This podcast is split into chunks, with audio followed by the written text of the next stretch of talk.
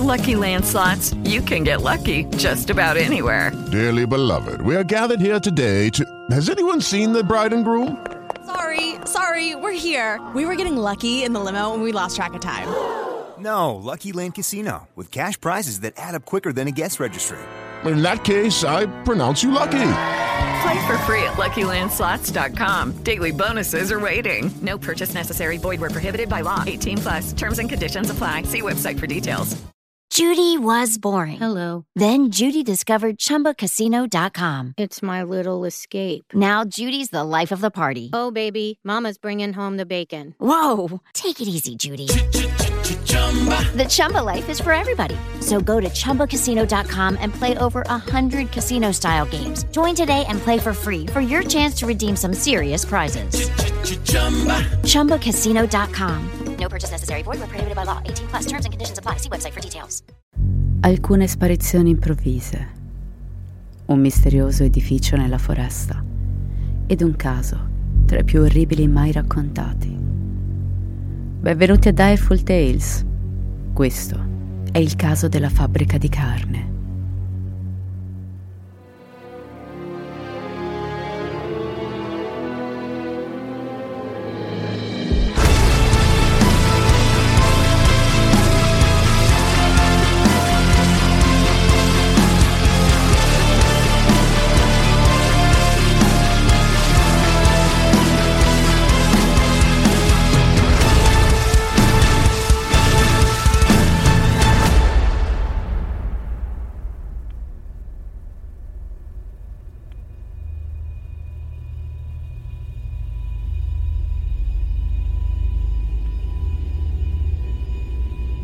In quest'epoca di progresso scientifico e di spinta perpetua verso il futuro, potrebbe sconvolgervi sapere che per alcune persone la credenza nella magia tribale è ancora molto potente. Questo può sembrare giusto in un certo senso, dato che ognuno è libero di credere a ciò che vuole, ma in alcune società questa devozione, esattamente come quella religiosa, trascina le persone fuori bordo. In molti paesi la caccia alle streghe è una cosa reale in altri casi le persone vengono uccise o torturate a causa delle credenze nella magia. Ed essere albini in alcune nazioni può voler dire avere una taglia sulla testa. Ecco quindi che in alcuni angoli di mondo tutto questo è letale come non mai. Siamo in Nigeria, a Ibadan, città più grande e densamente popolata dopo Lagos e Kano. Ibadan è la capitale dello stato di Oyo e proprio qui in questa metropoli gremita di gente, dove il traffico intasa le strade, lavorano sodo i famosi Okada. Gli Okada non sono altro che tassisti in moto o scooter, un servizio più rapido del classico taxi a quattro ruote. È un lavoro molto diffuso, di cui si servono principalmente businessmen o amministratori. Gli Okada sono inoltre un gruppo molto unito. Potrei definirli una vera e propria comunità, composta da giovani uomini che si sostengono a vicenda. Ecco che quindi nel 2014, quando due Okada spariscono misteriosamente, vengono allertati tutti e l'intero gruppo si immobilita per cercare i colleghi. Per prima cosa viene allertata la polizia, ma i tassisti si rendono immediatamente conto di come le autorità prendono alla leggera l'improvvisa sparizione dei colleghi. Gli agenti infatti sono convinti di un allontanamento volontario e non sembrano interessati a seguire altre piste. La comunità degli Okada Decide quindi di portare avanti una ricerca per conto proprio, guidando per ore in ogni angolo della città, scegliendo le vie secondarie e raggiungendo anche la fine di vicoli senza sfondo, lasciando bigliettini e mostrando la foto dei due scomparsi a tutti i clienti. Ma nulla. Nonostante gli sforzi, nessuno sembra aver visto o saper qualcosa dei due giovani smarriti.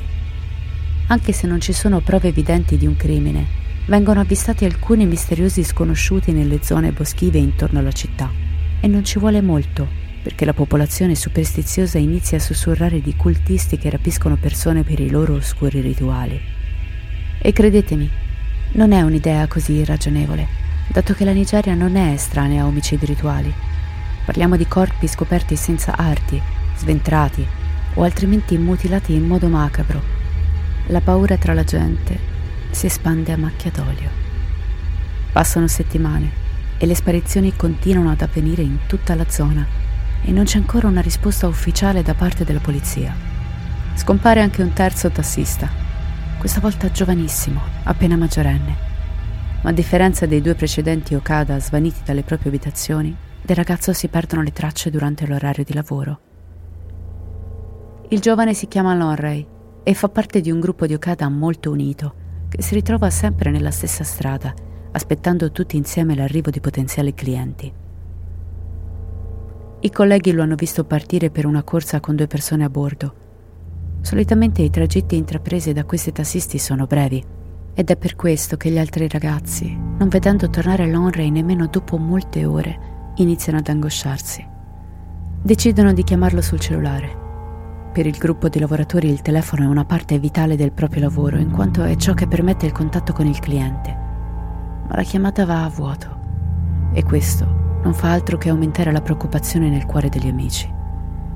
Passano pochi secondi, poi il telefono di uno dei colleghi squilla improvvisamente facendo sobbalzare il gruppo intero. Il tassista risponde e dall'altro capo del telefono avverte la voce di Lonray Mette la chiamata in viva voce e chiede al ragazzo dove sia finito, ma non riesce nemmeno a finire la frase, perché Lonray ora sta gridando istericamente nel ricevitore.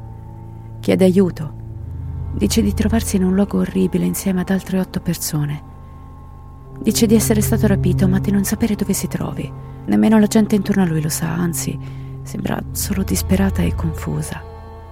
Piange, singhiozza.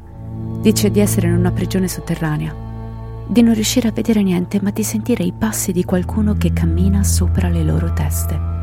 Lonray è inconsolabile. È difficile da comprendere visto lo stato di delirio in cui si trova. Dice che i rapitori gli hanno portato via tutto, ma non si sono accorti del suo secondo telefono, quello da cui sta chiamando in questo istante. Gli Okada sono sotto shock. Non credono alle loro orecchie, ma in sottofondo riescono a sentire voci di persone che chiedono aiuto. I tassisti riescono a calmare Lonre e a chiedergli come raggiungerlo. Il ragazzo non conosce l'edificio in cui si trova, ma ricorda molto bene il percorso che ha fatto. Ha guidato lungo un sentiero vicino alla superstrada Lagos Ibadan, arrivando a una zona chiamata Soka Forest, un tratto molto denso di natura selvaggia. Non sa dire il punto preciso, ma è sicuro che se i colleghi prenderanno quel percorso saranno in grado di sentirlo gridare da sottoterra. Gli Okada non ci pensano due volte. Saltano in sala le loro moto e si dirigono tutti insieme verso la foresta. Più di 30 moto sfrecciano sulla grande superstrada, lasciandosi la città alle spalle. Arrivano nei pressi della foresta, dove imboccano un sentiero, cercando di scorgere sul lato sinistro della careggiata alcune auto bruciate, che secondo quanto detto da Norray segnano l'inizio dello stretto percorso.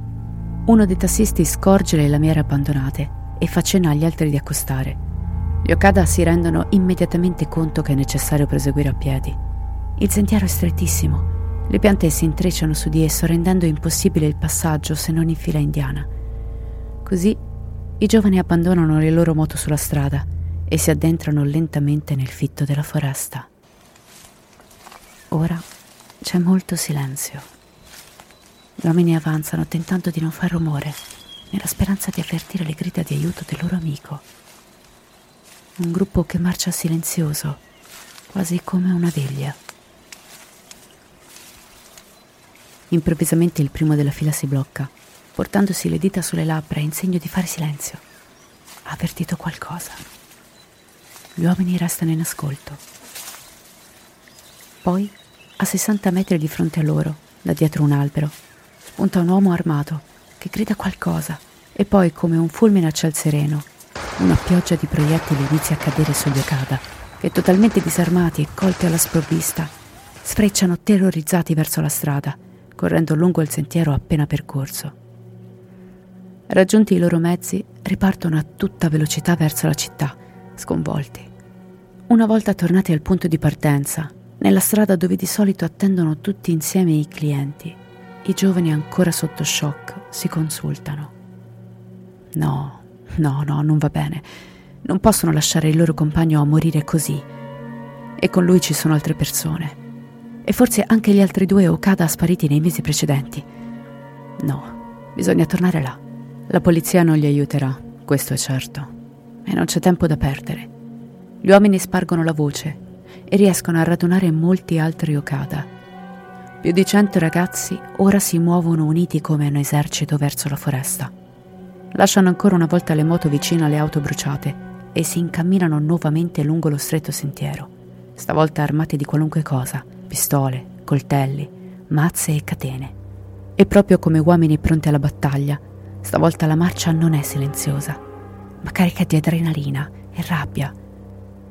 Gli Okada avanzano urlando vigorosamente come vichinghi che battono sugli scudi con le loro asce per intimorire il nemico. I ragazzi gridano per far sapere la loro presenza e le loro intenzioni. L'emozione è a mille, ma non accade niente. I giovani superano il fitto della foresta senza incontrare nessuno, raggiungendo una grande radura attraversata da un fiume stretto. Il fiume è tagliato da un ponte di pietra e dall'altro lato del grande spiazzo d'erba ci sono degli edifici fatescenti dall'aria abbandonata.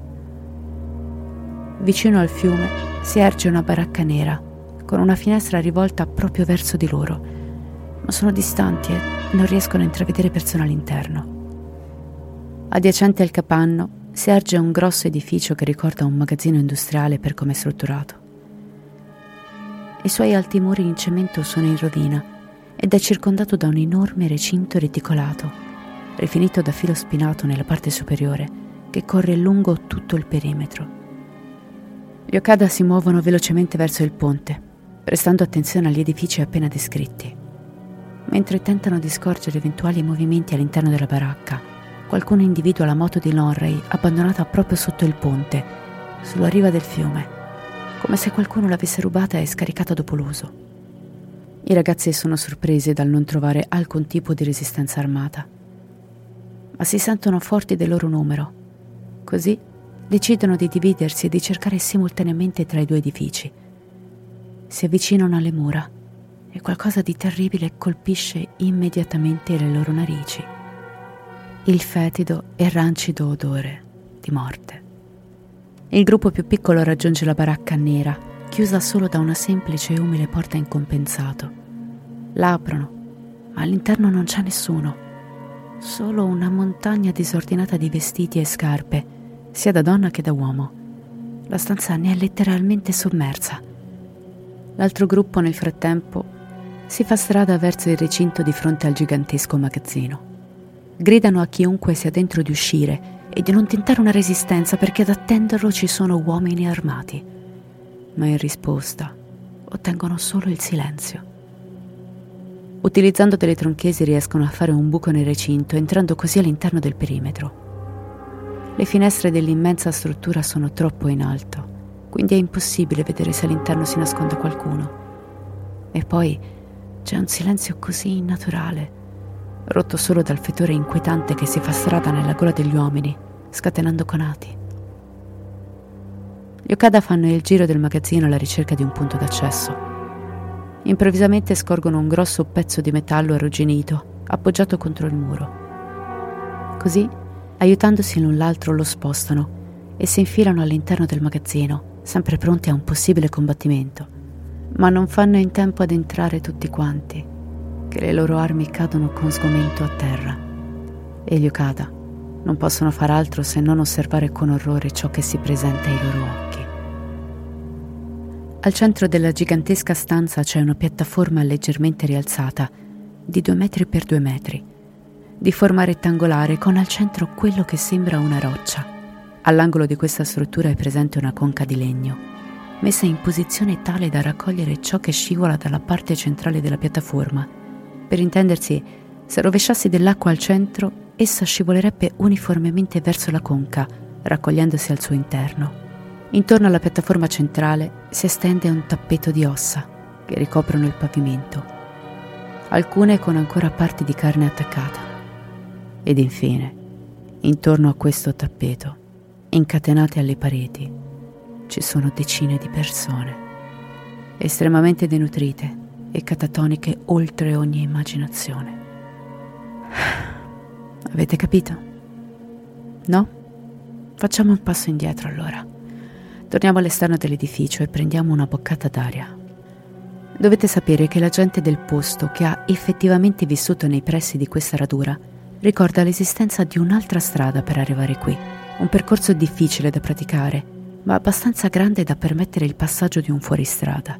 Ora, chi ha abitato qui ammette di non aver mai percorso quel sentiero, di non sapere nemmeno dove porti, ma ha anche raccontato di aver notato negli ultimi dieci anni un veicolo usare questa strada. Una jeep completamente nera, con addirittura i finestrini dipinti con vernice scura.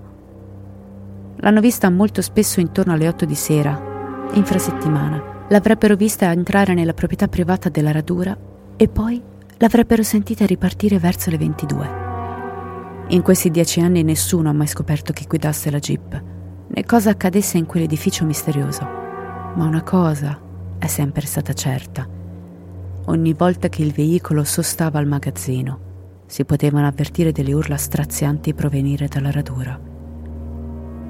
Gli abitanti del luogo hanno provato più volte a presentare le loro preoccupazioni alla polizia, ma si sono sempre scontrati con l'indifferenza delle autorità, che semplicemente mandavano via i paesani dicendoli di non preoccuparsi.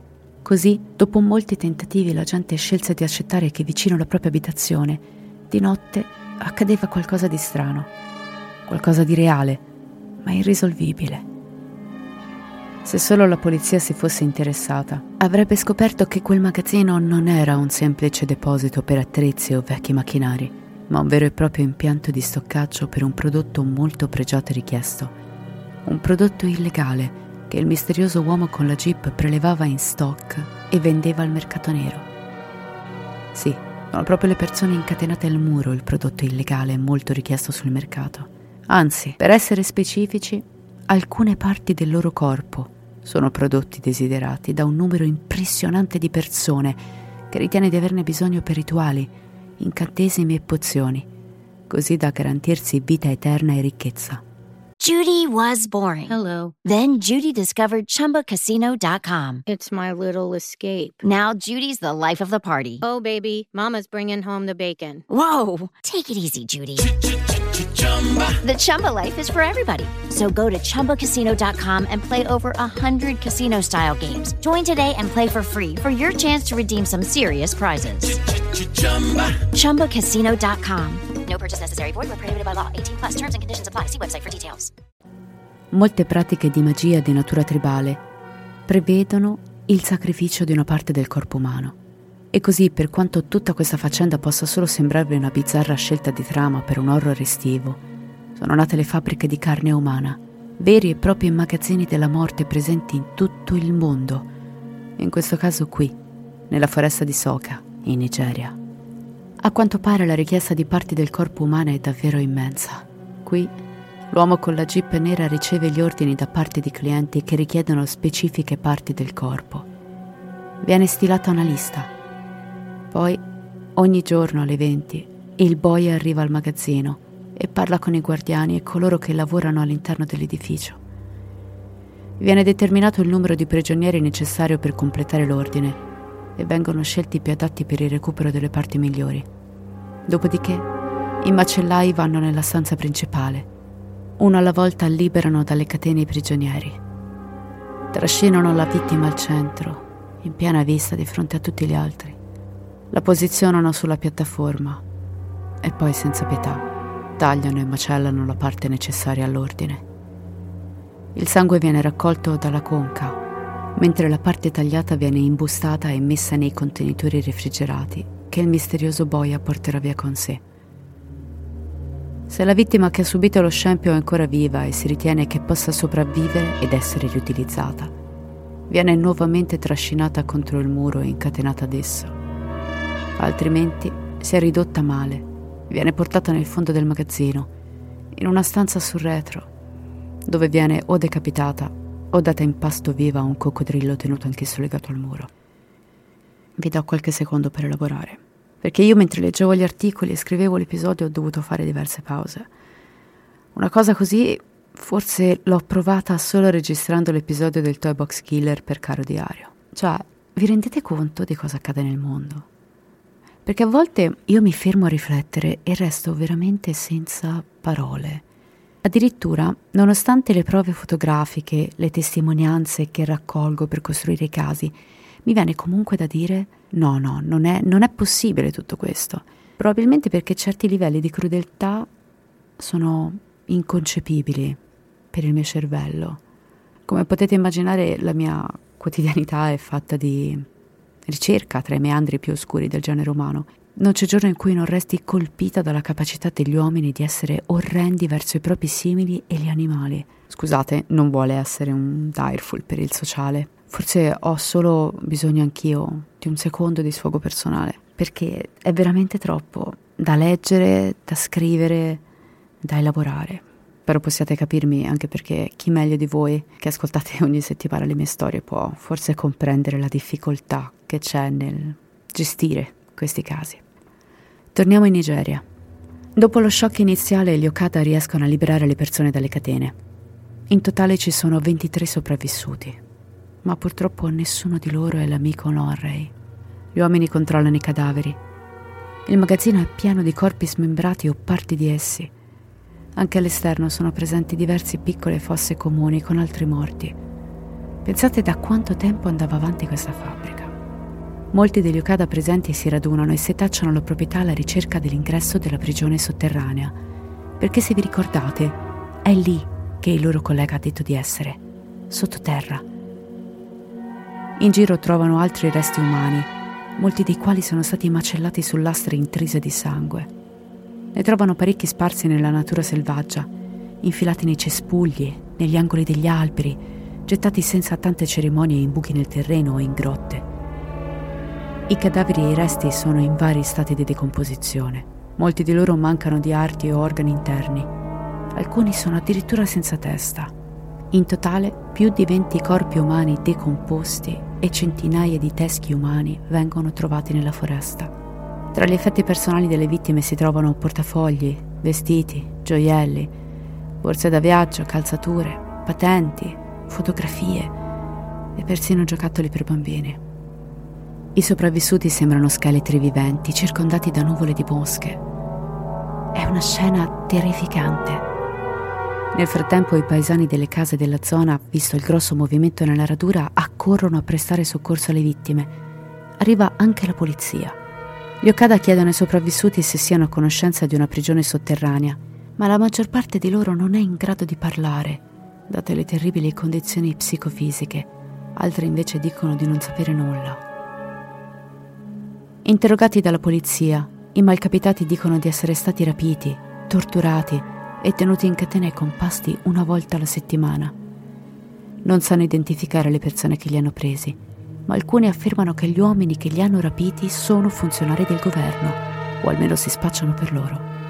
Alcune delle vittime dicono di essere state tenute lì nello squallore e incatenate per mesi. La maggior parte dei corpi ritrovati non può essere identificata e questo causa indignazione tra la gente del posto, che cerca i propri cari scomparsi, e diffonde sempre di più la voce che le uccisioni rituali siano state ordinate da ricchi nigeriani in alte posizioni di potere per sfruttare poteri soprannaturali. I tassisti, determinati a ritrovare il loro amico, chiedono disperatamente alla polizia di iniziare immediatamente a scavare per trovare il posto dove sono tenute segregate altre persone, ma gli agenti si rifiutano categoricamente, e decidono invece di iniziare immediatamente a demolire il magazzino. Così, dopo un paio di giorni dedicati alla distruzione dell'edificio, una volta che la radura viene liberata dalle macerie, la polizia torna al proprio insignificante posto, disinteressandosi completamente della vicenda. Passa una settimana, ma gli Okada non chiudono occhio l'intera comunità dopo sette giorni torna sulla proprietà smantellata per scavare a mano da sola. Per ore sforzano muscoli e tendini alla disperata ricerca delle persone segregate sottoterra, ma non trovano mai nessuno, né niente che possa ricondurli al loro collega. Nei giorni successivi alla scoperta di quella che è stata chiamata la foresta degli orrori di Ibadan, folle dei rivoltosi arrabbiati per la mancanza di qualcosa, in cerca di risposte sull'identità delle vittime, convergono sulla scena, prendendo pistole, mazze, macete, unendosi agli Okada. Sarebbe stato scoperto un uomo a girarsi furtivamente nella notte ai bordi del bosco. Fermato, sarebbe stato colto con diverse lingue umane nelle tasche della giacca, insieme a decine e decine di carte SIM. La folla lo avrebbe arso vivo sul posto. I disordini arrivano a essere così violenti che la polizia è costretta a disperderli con gas lacrimogeni. I sopravvissuti alla mattanza della fabbrica vengono portati in ospedale, dove resteranno per molti mesi, seguendo un percorso di guarigione fisica e mentale. Una donna, vittima, ha ricordato di essere stata rapita dalla sua abitazione. Era seduta sulla soglia quando un furgone si è fermato proprio di fronte alla sua porta. Alcuni uomini vestiti da agenti sono scesi e identificandosi come poliziotti gli hanno comunicato l'arresto e l'hanno obbligata a salire sul mezzo. Solo una volta a bordo la donna ha realizzato di essere stata ingannata.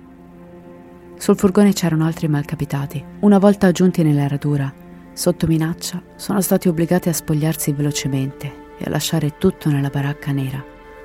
Dopodiché sono stati portati nel grande magazzino, dove tutti intorno a lei sono stati macellati. La donna è stata risparmiata, ma solo per essere stuprata ripetutamente da tutta la banda criminale nel corso degli anni. Avrebbe anche dato alla luce diversi bambini, ma dice di non averli mai potuti vedere, da subito dopo il parto. La vittima dice di non sapere perché è sopravvissuta. Sa solo che a un certo punto ha smesso di vedere e di ascoltare le atrocità intorno a lei, rinchiudendosi nei meandri più distanti della sua mente. Sembra incredibile che un crimine così orribile possa essere stato compiuto vicino a un'area urbana in una nazione ragionevolmente ricca, eppure questo caso rimane irrisolto. Questo ha scatenato molte speculazioni sul fatto che funzionari e la polizia siano in qualche modo coinvolti nelle uccisioni rituali e nel commercio di parti del corpo umano, che ha tristemente attanagliato molte aree della Nigeria. Si ottiene molto denaro dalla vendita di parti del corpo, e anche se la foresta degli orrori di Ibadan è un caso estremo, tali uccisioni simili non sono in realtà sconosciute. In molte aree rurali del mondo, la fede verso tali tradizioni tribali è ancora prepotente e molti poveri si rivolgono al commercio di parti del corpo per sostenere le loro famiglie, trasformandosi in assassini per servire vari sciamani e erboristi che molto spesso li convincono di essere al capriccio di forze maligne che non possono comprendere. Uno di questi giovani, che si fa chiamare Shodipi, una volta lavorava in questa veste per uno sciamano di nome Ade Dokon, conosciuto come Baba, uccidendo e raccogliendo parti in cambio di denaro e cibo questa è la sua esperienza. Dice, ogni volta che volevo andare a uccidere, Baba mi dava dei riti e mi insegnava anche alcuni incantesimi da recitare, in modo che nessuno mi vedesse sulla scena del crimine. Colpivo la vittima con una pala e recitavo l'incantesimo non appena vedevo il sangue uscire dal corpo della vittima. Baba disse che gli spiriti delle vittime sarebbero andati da lui dopo che le avevo uccise.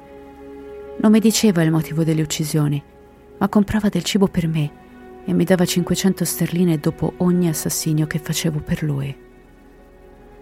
Le risposte su ciò che è successo esattamente in questa zona selvaggia non sono state rese mai completamente chiare. Non si sa chi abbia preso queste persone, dove siano andate e nessuno è stato ufficialmente accusato di nulla.